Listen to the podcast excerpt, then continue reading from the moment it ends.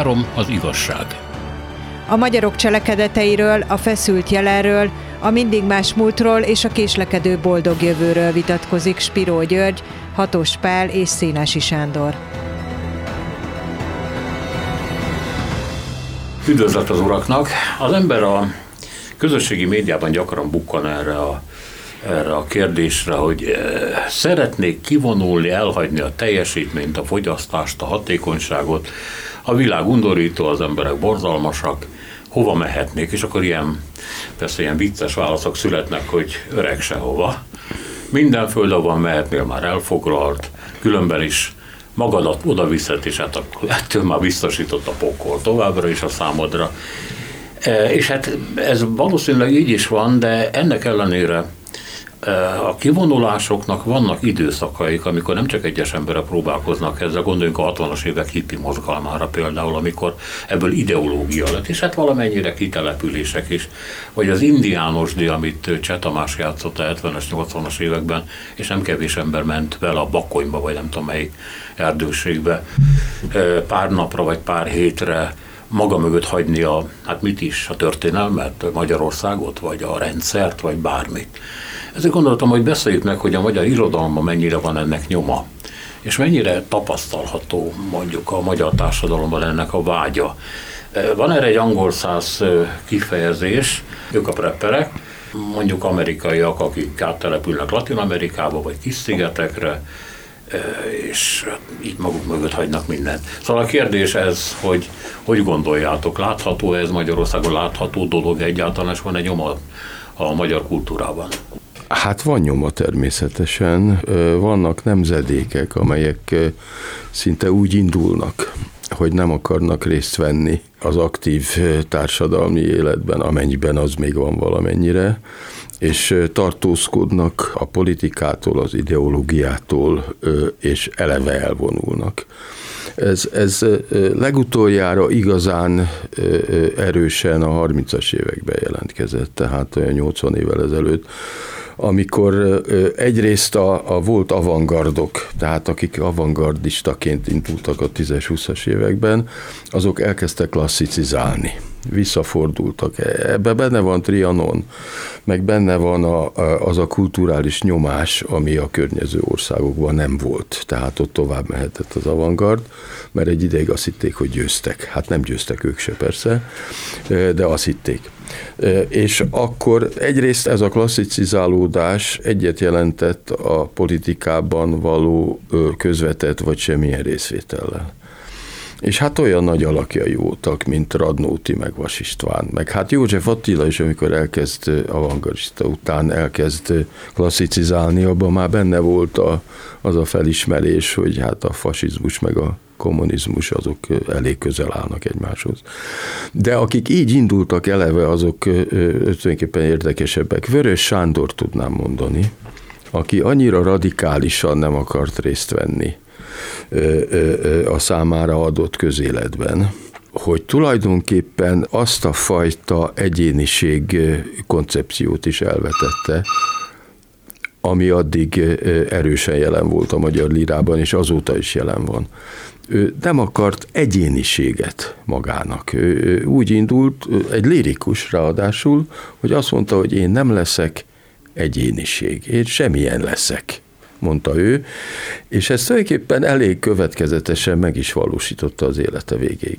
Jó, hogy ehhez egy bizonyos típusú drámai szemlélet is kellett, tehát egy olyan színjátszó, egy olyan szerepekbe beilleszkedő lelki alkat, amelyik nem feltétlenül önmagát akarta a világba kitolni, hanem mindenben meg akart merítkezni.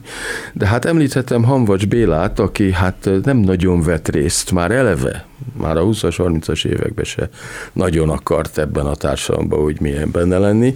Aztán segítettek is neki 45 után, hogy ne legyen benne, és akkor boldogan írta a műveit, mint gyári raktáros, vagy mint kertész.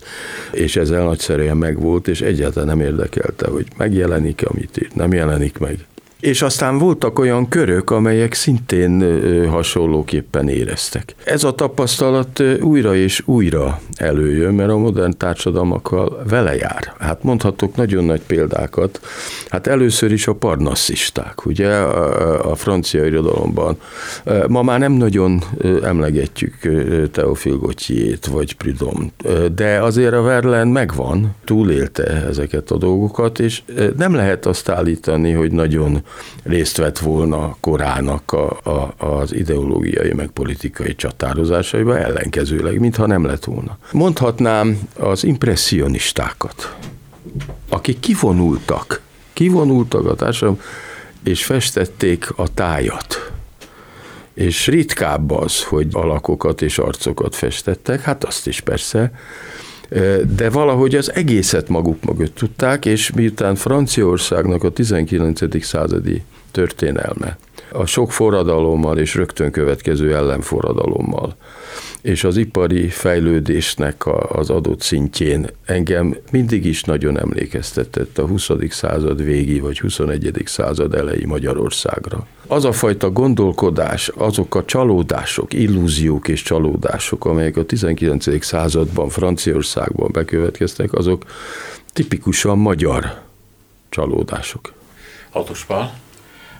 Én is csatlakoznék, amit Spiro György mond, hogy, hogy nagyon is magyar tapasztalat a kivonulás, az elszakadás, bizonyos értelemben a menekülés is, de az is, hogy a kivonulás az kvázi az egész emberi egzisztenciát meghatározó döntésé lesz, mint mondjuk Hanvas Béla esetében. Nem mennék vissza tényleg a KH-ig, a Bibliáig, az Exodus könyvéig arra, hogy, hogy a kivonulás, mint, mint etikai, mint morális örökség, hogy van jelen az európai kultúrában, de az bizonyos, hogy, hogy van egyfajta a modern, modern tudatnak van egyfajta kettős forrás. Egyrészt, hogy részt venni a város, a city, a, a közösség, a köztársaság dolgaiban, tehát hinni a politikában, hinni abban, hogy egy jobb társadalom megépíthető, a politika a forradalom eszközeivel, a másik az az ebben való csalódás. Tehát a felvilágosodásnak kétfajta értelmezése, és ahogy, ahogy Gyuri mondta, ez már a 19. század második felében egész Európában jelentkezik, a parnasszistáktól elkezdve maga a szecesszió mozgalma is ugye ezt a szót kapja, és ahogy ezt a nagy amerikai német eredetű amerikai történész Karl Schorsky a Bécsi századvégben megírta, a liberális apák ö, csalódást keltő műve után ö, kvázi Klimték és többiek az esztéticizmusba, tehát az, hogy a szépség önmagáért való, és hogy nem törődnek, ahogy ugye Vörösnél is van, ez egy, egy tudatos dolog, hogy nem törődünk a, a, a közösség politikai dolgaival, hanem, hanem a szépséggel törődünk, tehát hogy szépséget ö, ö, ruházzuk fel azzal a dologgal, amelyel kvázi elvárásképpen belé, be, bele kéne vetnünk magunkat a, a közélet sűrűjébe, szóval, hogy hogy, hogy, hogy itt van ez a hagyomány, és ez itt van a szomszédban is, tehát, hogy ilyen értelemben adódik a példa.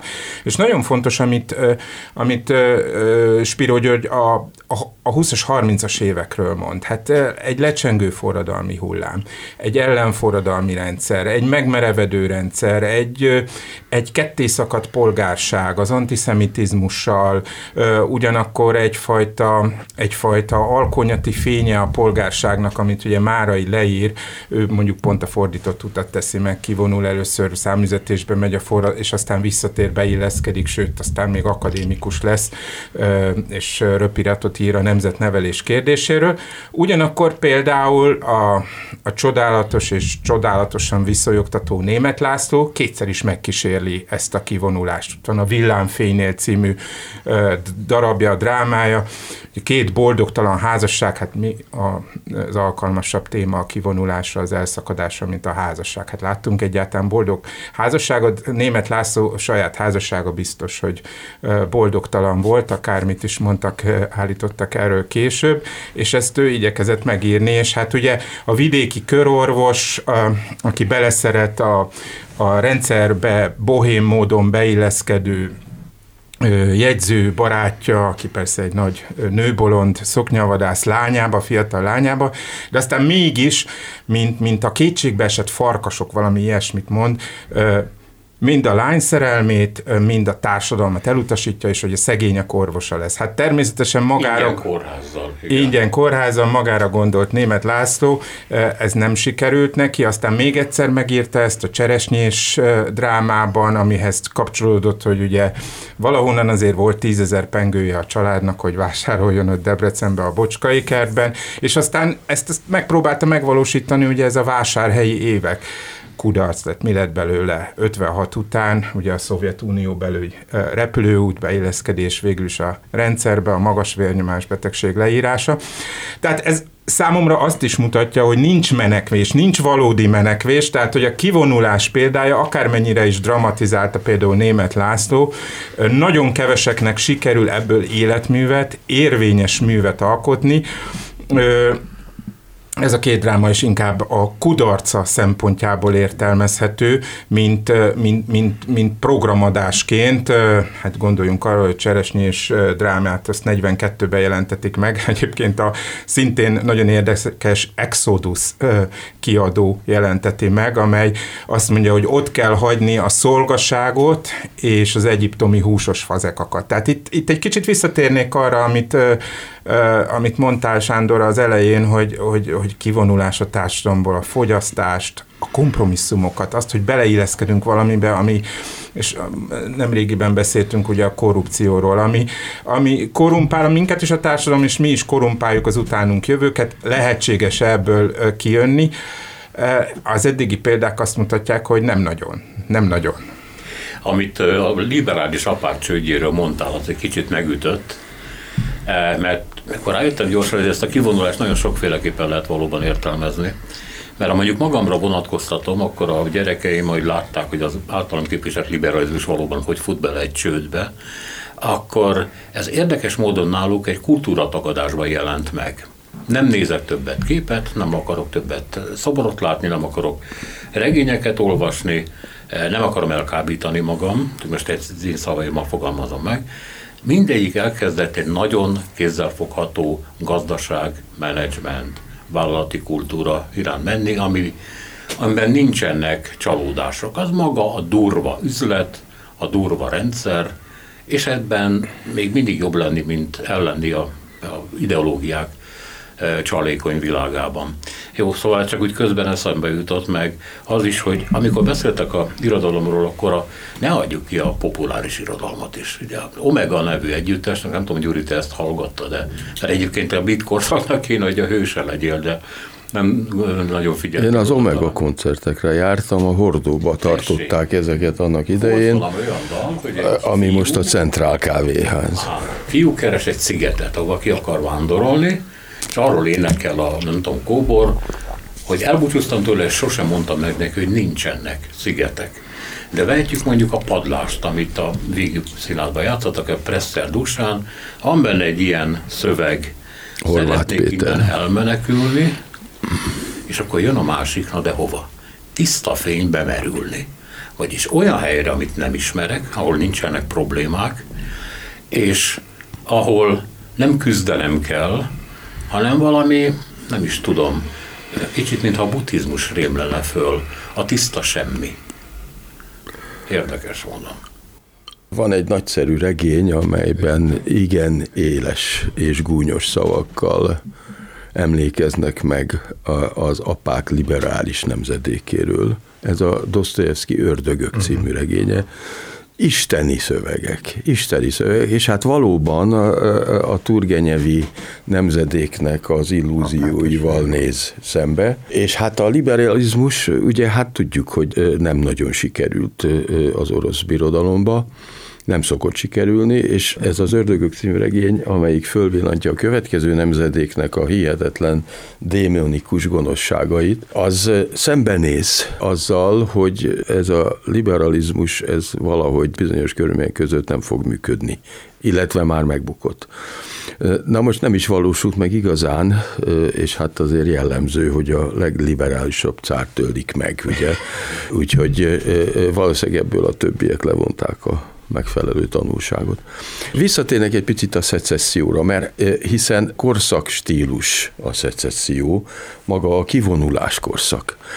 De valószínűleg nem véletlen, hogy különböző nyelveken különböző névvel illetik mert Art Nouveau-nak is, Nouveau-nak is nevezik, meg Jugendstilnak is nevezik, ugyanazt, és nem egészen fedik egymást, mert helyi változatai vannak. Magyarországon tulajdonképpen nincs saját név erre, mert átvettük a szecessziót, és hát a Jugendstilt addig, amíg németül beszéltek a magyarok is, de igazából az építészet maradt meg ebből Magyarországon, és kevésbé a festészet, mert aztán az annyira kacskaringósan alakult a festészet története, hogy szinte nem volt hova nyúlni és nem feltétlenül a legújabbakat és a legjobbakat másolták a magyarok, vagy utánozták.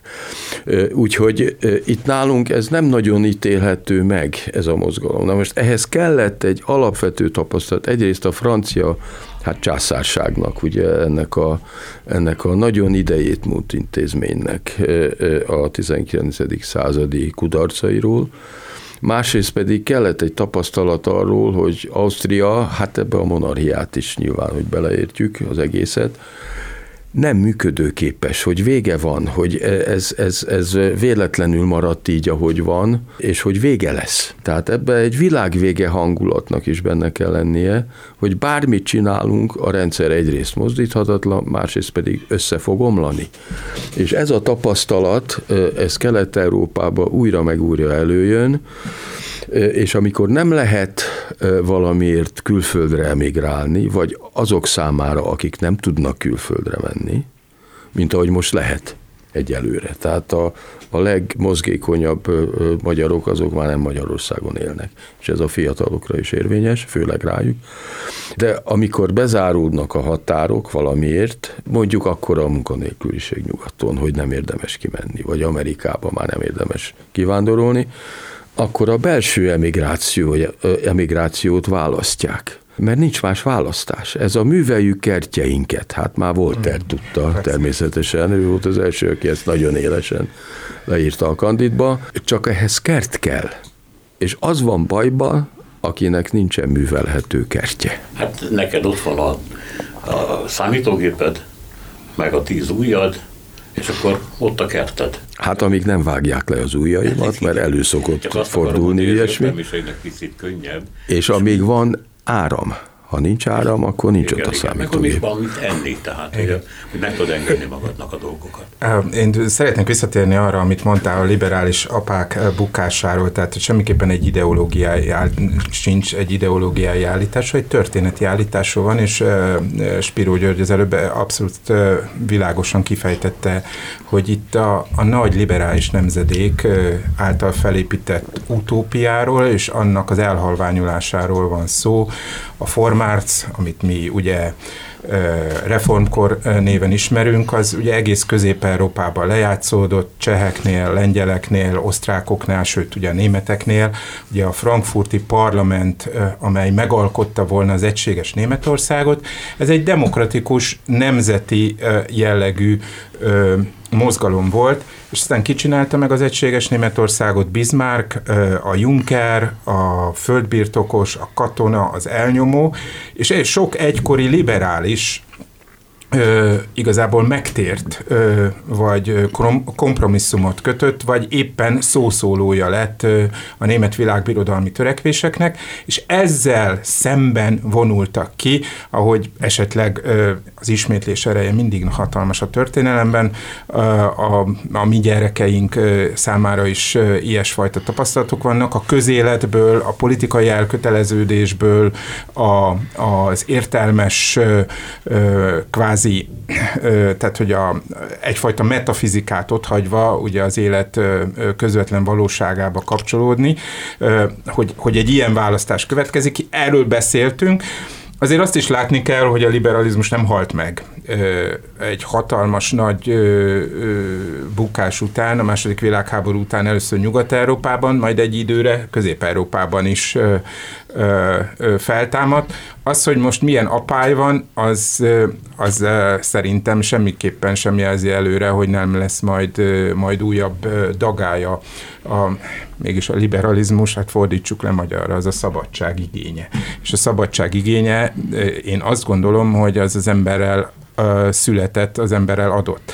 Visszamennék viszont magára a kérdésre, a kérdés gyökerére a kivonulásra, hogy miért vetődik föl egyesekben, miért lesz belőle kudarc, és hogy hogy miről is van szó. Tehát, hogy kétfajta emberképről van szó, és a, mondjuk az európai filozófiai hagyományban az egyik, az nyilvánvalóan Arisztotelészhez kötődik, aki azt mondja, hogy a politika, azaz a közügyekben való részvétel, vagy az, hogy az ember homo politicus, tehát politikai lény, az egy adottság, az egy antropológiai adottság. Minden ember egy közösség részeként és olyan adottságokkal jön erre a világra, és úgy eszmélődik, hogy eleve állást foglal, vagy állást fog foglalni közössége, tágabb közösségeben, lett legyen ez egy város, lett legyen ez egy szakmai közösség, lett legyen ez egy nemzet, vagy egy ország, vagy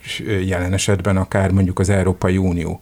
És van ezzel szemben egy olyan felfogás, amit ugye szerintem alapvetően platonikus, de most nem kell itt a filozófiával, ami mondjuk Russzóra vezethető vissza, hogy van egyfajta aranykor, és, és, és van egyfajta társadalmi szerződés, és hogy a politika, a közösségi ügyek, az nem eleve belekódolt az emberi létezésbe, az emberi létbe, hanem az, az szigorúan lefog, lefektetett szabályok alapján történik.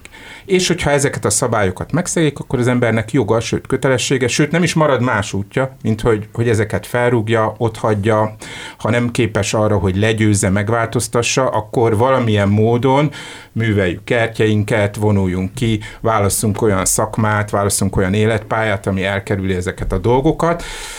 Kérdés, hogy, hogy hová vezet. Én nem régiben újra olvastam Jászi Oszkár leveleit, amit az emigrációból írt. Jászi Oszkár ugye 1875-ben született, és a század elő ragyogó politikai gondolkodója, de egy megosztó politikai gondolkodó, aki ugye Magyarország radikális társadalmi átalakítását javasolta. 1918 őszén ugye Károlyi Mihály munkatársaként, sőt miniszterként van is egyfajta lehetősége, hogy a közügyek élére álljon, miniszter is, is lesz, ugye a nemzetiségi ügyek minisztere, de megbukik. És, és hát ugye a Jászi életműben is szimbolikus, hogy lemond, és elmegy Kunfi Lajos Somogytúri birtokára, Kunfi felesége az a szerelme, és ott nagyokat lovagol a hóban. Aztán, aztán nem bírja tovább, visszajön, aztán Bécsbe emigrál, aztán Amerikába költözik, de a levelei tele vannak nosztalgiával, miközben nem hajlandó alkut kötni sem horti rendszerrel, és sem rákosékkal. De a szomorúság, a nosztalgia megmarad. Innen folytatjuk Hatos Pállal és Piro Györgyel a hírek után. Három az igazság. A kivonulásról beszélgettünk Hatos Pállal és Piro Györgyel. Nem tudom, hogy van erről mondandó, de visszamennék ahhoz a ponthoz, hogy van ugye egy taszító erő, a világ, az emberek gonoszsága, a rendszerek, mit tudom én, a háború fenyegetés, a járvány, bármi lehet, ami kilök bennünket, és akkor elhatározzuk, ha tehetjük, hogy kivonulunk. De mibe akarunk kivonulni? Tudnék, azért hoztam föl ezt a Padlás című történetet, már mint ezt a darabot, hogy hova akar menni az illető, tiszta fénybe merülni. Vagyis egy meg nem nevezett, nem igazán ismert helyről van szó, amivel kapcsolatban illúzióink vannak. Azért jó külföldre menni, szerintem, nekem például, mert nem ismer olyan mértékig a helyi politikai életet, és nincs olyan undor bennem, mint ami Magyarországon megvan. Tehát sokkal jobban érzem magam külföldön, a magam boldog tudatlanságában. Mert akkor az érdekel, hogy jó, egy preromán épület, vagy ott van Sevilla, vagy ott van az a csodálatos biszkajai öbből, mondjuk a Spanyolországnál maradunk, és így tovább. Tehát hova mennek az emberek, amikor kivonulnak? Igen, ha már a padlást emlegettük, Horváth Péter írta a sztoriát, tehát a, a, a dalszövegek a Tusánéi, ha már ennyit emlegetjük. Visszamennék egy kicsikét, hát meddig az ókorig, azért elkerülhetetlen, ugyanis ez vallási kérdés alapvetően vallási kérdés. És ma is az, csak ma miután nem annyira működnek a, a, a hagyományos világvallások, amelyeket annak nevezünk, azért ma is működnek, tehát a szecesszió az nagyon sokszor a szekta életbe torkolik, és a szekták azért vannak egyébként, hogy azokat, akik csalódtak a, a, a mindennapi életben, meg a társadalomban, meg mindenféle tevékenység elzárult előtt, előlük, meg magányosak, azoknak nyújt túlélési lehetőséget. És a szekták azok rendkívül népszerűek a mai napig, tehát itt nincs mese, szekták voltak és lesznek is, tehát ez, ez, ez kivéthetetlen. Na most amennyiben, hát ha igaz, hogy a zsidók kivonultak Egyiptomból, nem biztos, hogy igaz, ez nincsen verifikálva, és erről magyar tudósok is Komorowski Géza, Komorowski Géza írt róla. De, de hát a pusztába lehet kimenni. Na most a puszta mit jelent? Ha képletesen vesszük, akkor alapítunk egy szektát. Na most rengeteg ilyen szektaszerű képződmény volt már az ókori Görögországban is, hát részben onnan vették át a zsidók. Van egy személyes szekta. Hát mondjuk Diogenész a hordójában lakik, hát az azért mégiscsak kivonulás, hogy egy hordóba lakom. Más kérdés, hogy hova rakom azt a hordót, mert hogyha a főtéren van, akkor nem annyira kivonulás, sőt inkább ellenkezőleg akkor figyelemfelkeltő.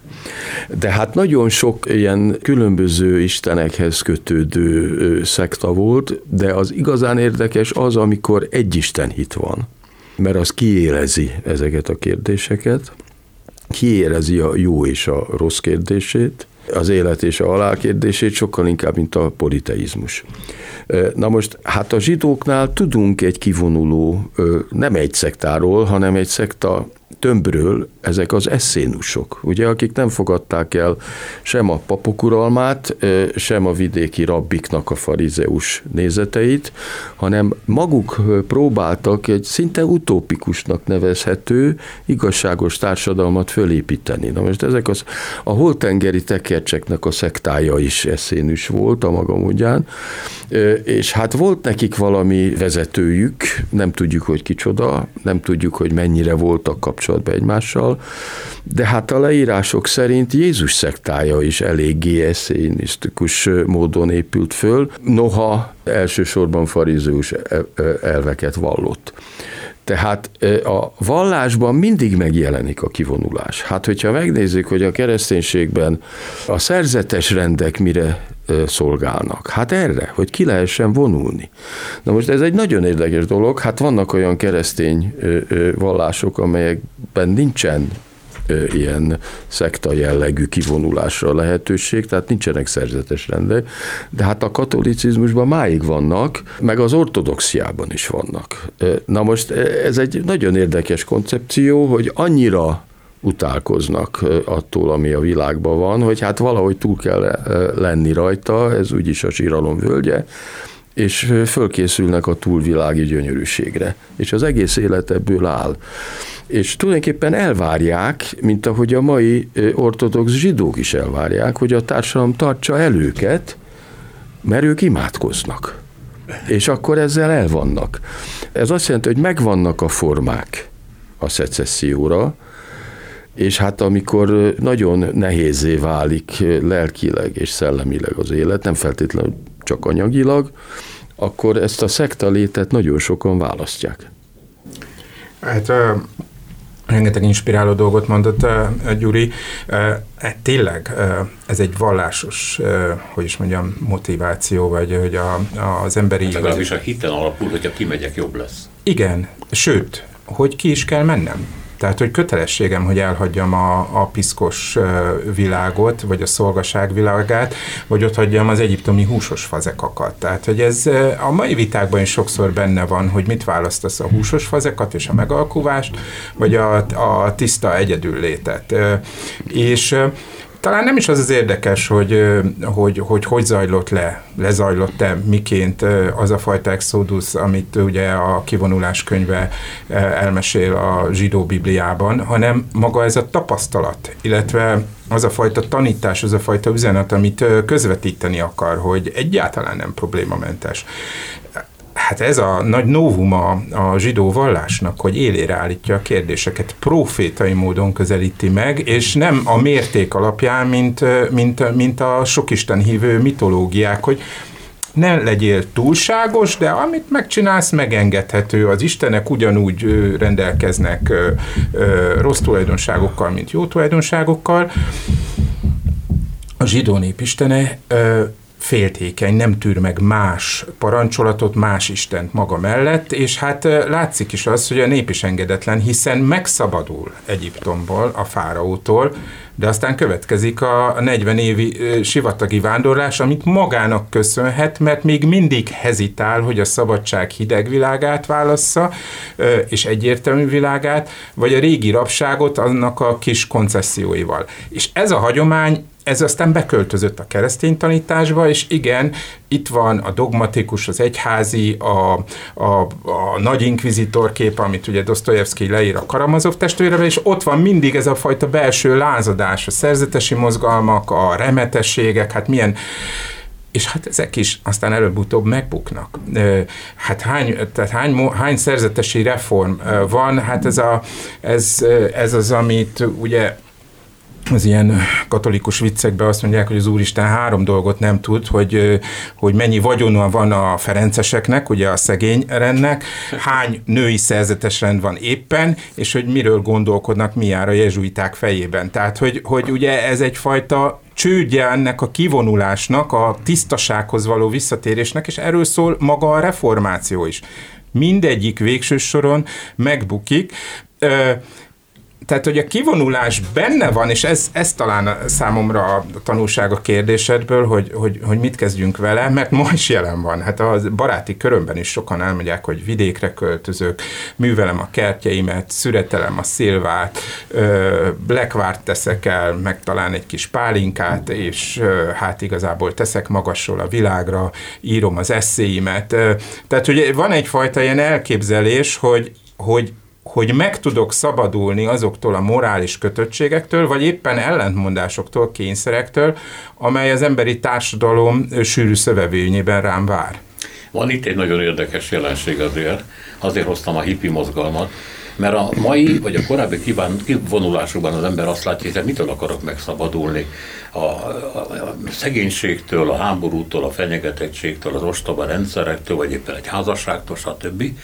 A hippi mozgalom azt mondta, mitől akarok megszabadulni a fogyasztástól. Hát, erre ma nem sokan mondanának nemet, vagy például a rabszolgázástól a, az irodában, a gyárban, bármiféle munkahelyen, és ahol nagy a munkanélküliség, ma ott sem mondanak ilyet, hanem attól rettegnek, hogy a robotizáció 10 milliókat lök majd ki az utcára, és hát ez a folyamat folyik is.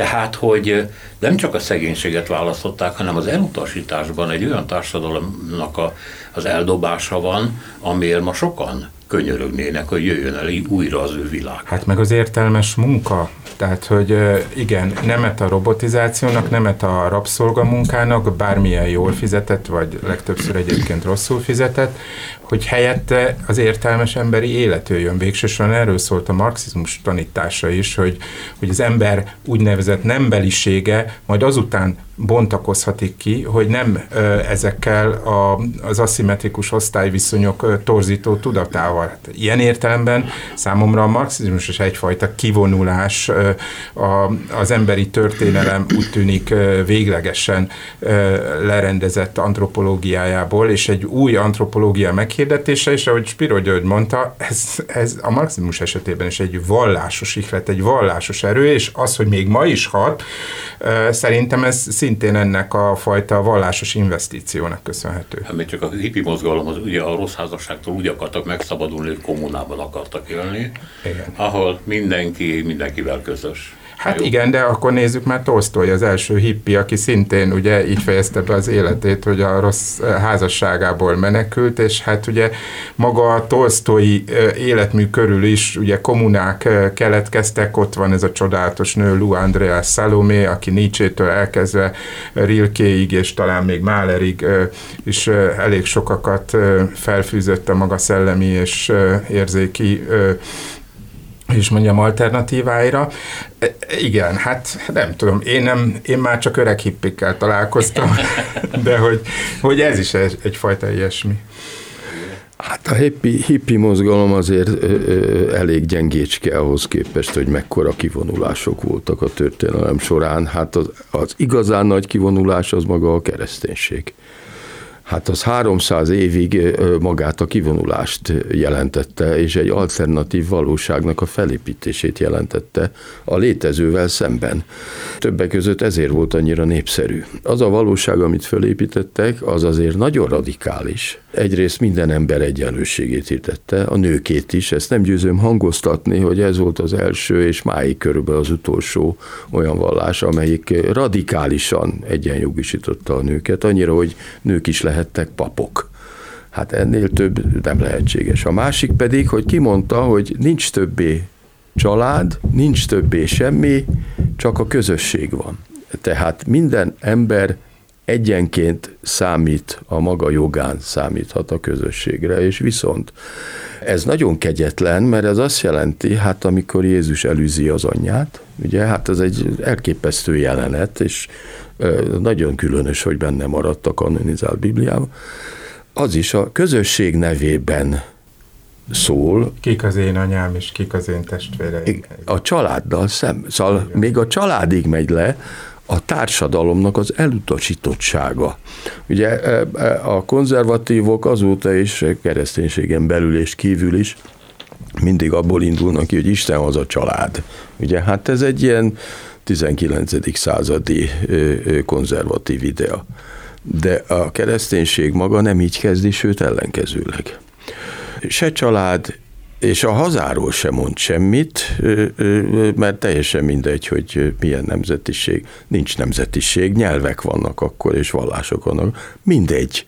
Bárki lehet, aki elfogadja, ugye Pál értelmében, hogy Jézus Krisztus megfeszítették, föltámadt, és csak ebbe kell hinni.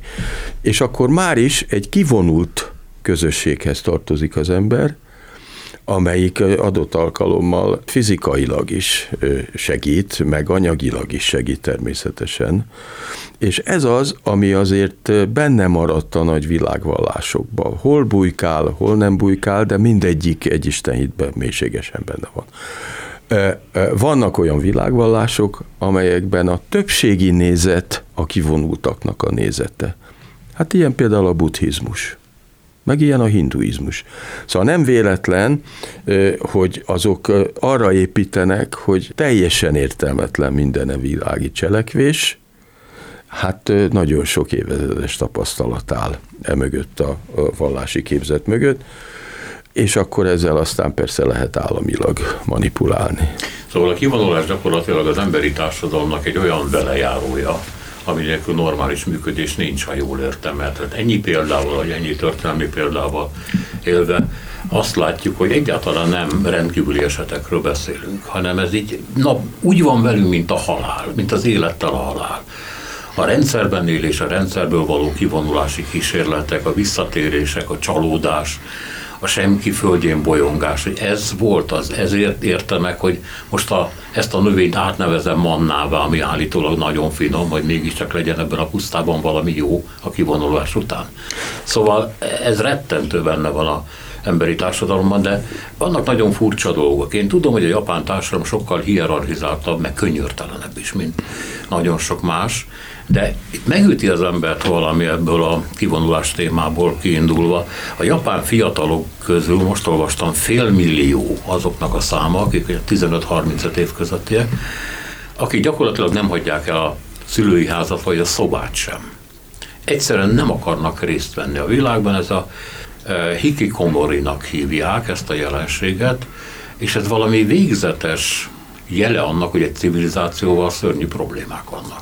De mondom, lehet, hogy ez nagyon végzetes, tehát máshol nem lehet elmondani, hogy ilyesmi van. Egy József Attila sor jut az eszembe, kit anya szült, az mind csalódik végül ki így, ki úgy, ugye, teszi hozzá. És hát vannak, akik eleve csalódtak, mert nincs a számukra hely a társadalomba hogyha nincs remény arra, hogy valami minimális saját életet konstruáljak, akkor az ember el se kezdi. Vannak ilyen nemzedékek, ahol ez eléggé általános, igen.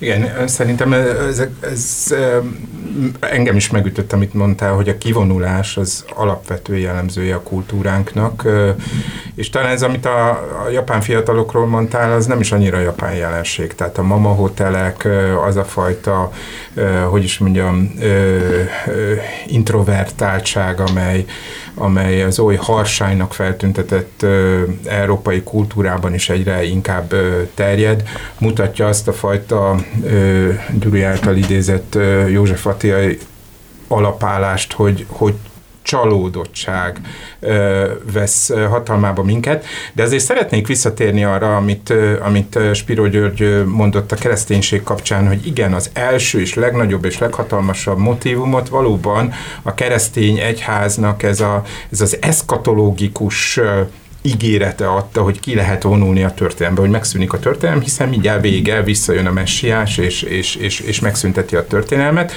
És aztán persze nem ez történt, Viszont ez a minta újra és újra ö, megszület, ö, megszületett ö, társadalmakat, ö, világokat, hát gondoljunk az Egyesült Államok létrejöttére. Kik hozták létre az Egyesült Államokat? A vallási elnyomottak, az üldözöttek, azok, akiket kirekesztettek, akiket elüldöztek, akik ö, akik vagy társadalmi élet ö, értelemben, hiszen második, harmadik gyerekek voltak, nem örökölhették a földet, vagy, ö, vagy olyan szektákhoz tartoztak, olyan vallási irányzatokhoz, amelyek, amelyek nem engedtek az elveikből, ezek mentek ki, és aztán mi lett az Egyesült Államokból? A világ vezető hatalma lett, a legférfiasabb, legmacsóbb hatalma lett, azzal a hatalmas teherrel, hogy a korlátlan ígéret földje, amelyet konkrétan át is értelmeztek az ígéret konkrét földjévé, tehát a bibliai ígéreteket, Hát ez úgy valósulhatott meg, hogy a benszülötteket jó részt kiirtották, és akiket maradt, azokat meg hát egy ilyen marginális létezésre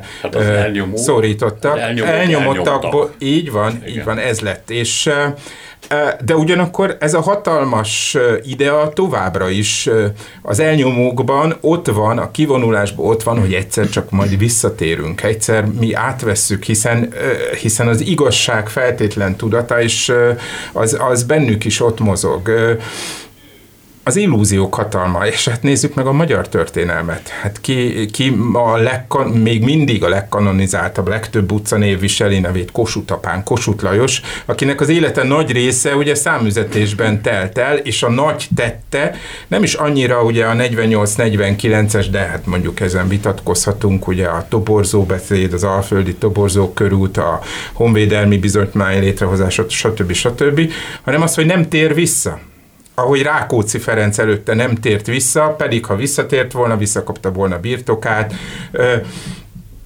és, és ez az a kosut, aki mondjuk például a magyaroknak fél évszázadon keresztül egy, egy megfelelő, magas presztízsű képet biztosított, magyarságképet mondjuk az Egyesült Államokban, vagy, vagy éppen Angliában. Kossuth apánk de a magyar nép az végső soron Ferenc József, Ferenc Jóska alatvalója lett, és amikor ez az apa figura, Ferenc József azt mondta, hogy mindent megfontoltam, mindent meggondoltam, akkor ment utána a, a, a háború mészárszékébe. Az apa figurákra egyébként a következő műsorban majd szót ejtünk. Spiro Györgynek van két perce, bocsánat, de ennyi, ennyi maradt. Igen, amikor a, a nagy vallások, amelyek nem véletlenül váltak nagyjá természetesen, mert emberi igényeket elégítettek ki, amiben transzcendens igény is jócskán benne van, tehát a haláltól való rettegés és minden nagy vallás erre épül. Amikor ezek túlságosan világivá válnak, amikor belebonyolódnak az aktuál politikába és az aktuális gazdasági hát, disznóságokba, akkor mindig megjelennek a kis szekták ezekkel a nagy vallásokkal szemben. Ez az Egyesült Államokban ugyanúgy igaz, mint ahogy Európában. És hát nálunk is megfigyelhető, hogy akik mondjuk a katolicizmust ott hagyják, azok a szektákba mennek. És nem az történik, hogy az ateisták száma nő, mert az valamennyire konstans, hanem a nagy keresztény vallások hívőinek a száma csökken, de nem azért, mert kevésbé lesznek hívők, hanem azért, mert átmennek a szektákba amelyek azt a fajta közösséget és a csalódottságból származó ö, ö, ö, rossz közérzetet orvosolják, amelyeken mindenki átment. Végül csak egy kérdés hozzátok. Ki akartatok már vonulni életetekben? Hát én most éppen ki vagyok vonulva. Persze, rengeteg alkalommal, igen. Álmaimban is sokszor van az, hogy egy ismeretlen helyen vagyok, és mindig keserű a felébredés. Köszönöm szépen, hogy itt voltatok. Hatos Pál Spíró György. Én konferálok, úgyhogy megúszom azt, hogy én válaszoljak a saját kérdésemre. Selmeci János volt a mai műsorszerkesztője szintén. Eh, a műsorvezető Szénási Sándor. Köszönjük a figyelmüket, és hát legközelebb egy hét múlva, hétfőn 15 órakor jelentkezünk ismét, mint mondtam, azzal a témával, ami most itt szóba került, mondjuk a politikai szerep talán így lehet leírni ezt a dolgot, és hát abban lesz majd Ferenc József, meg Gádár János, meg egyebek, akikkel csak szerencsénk volt találkozni. Még egyszer köszönöm.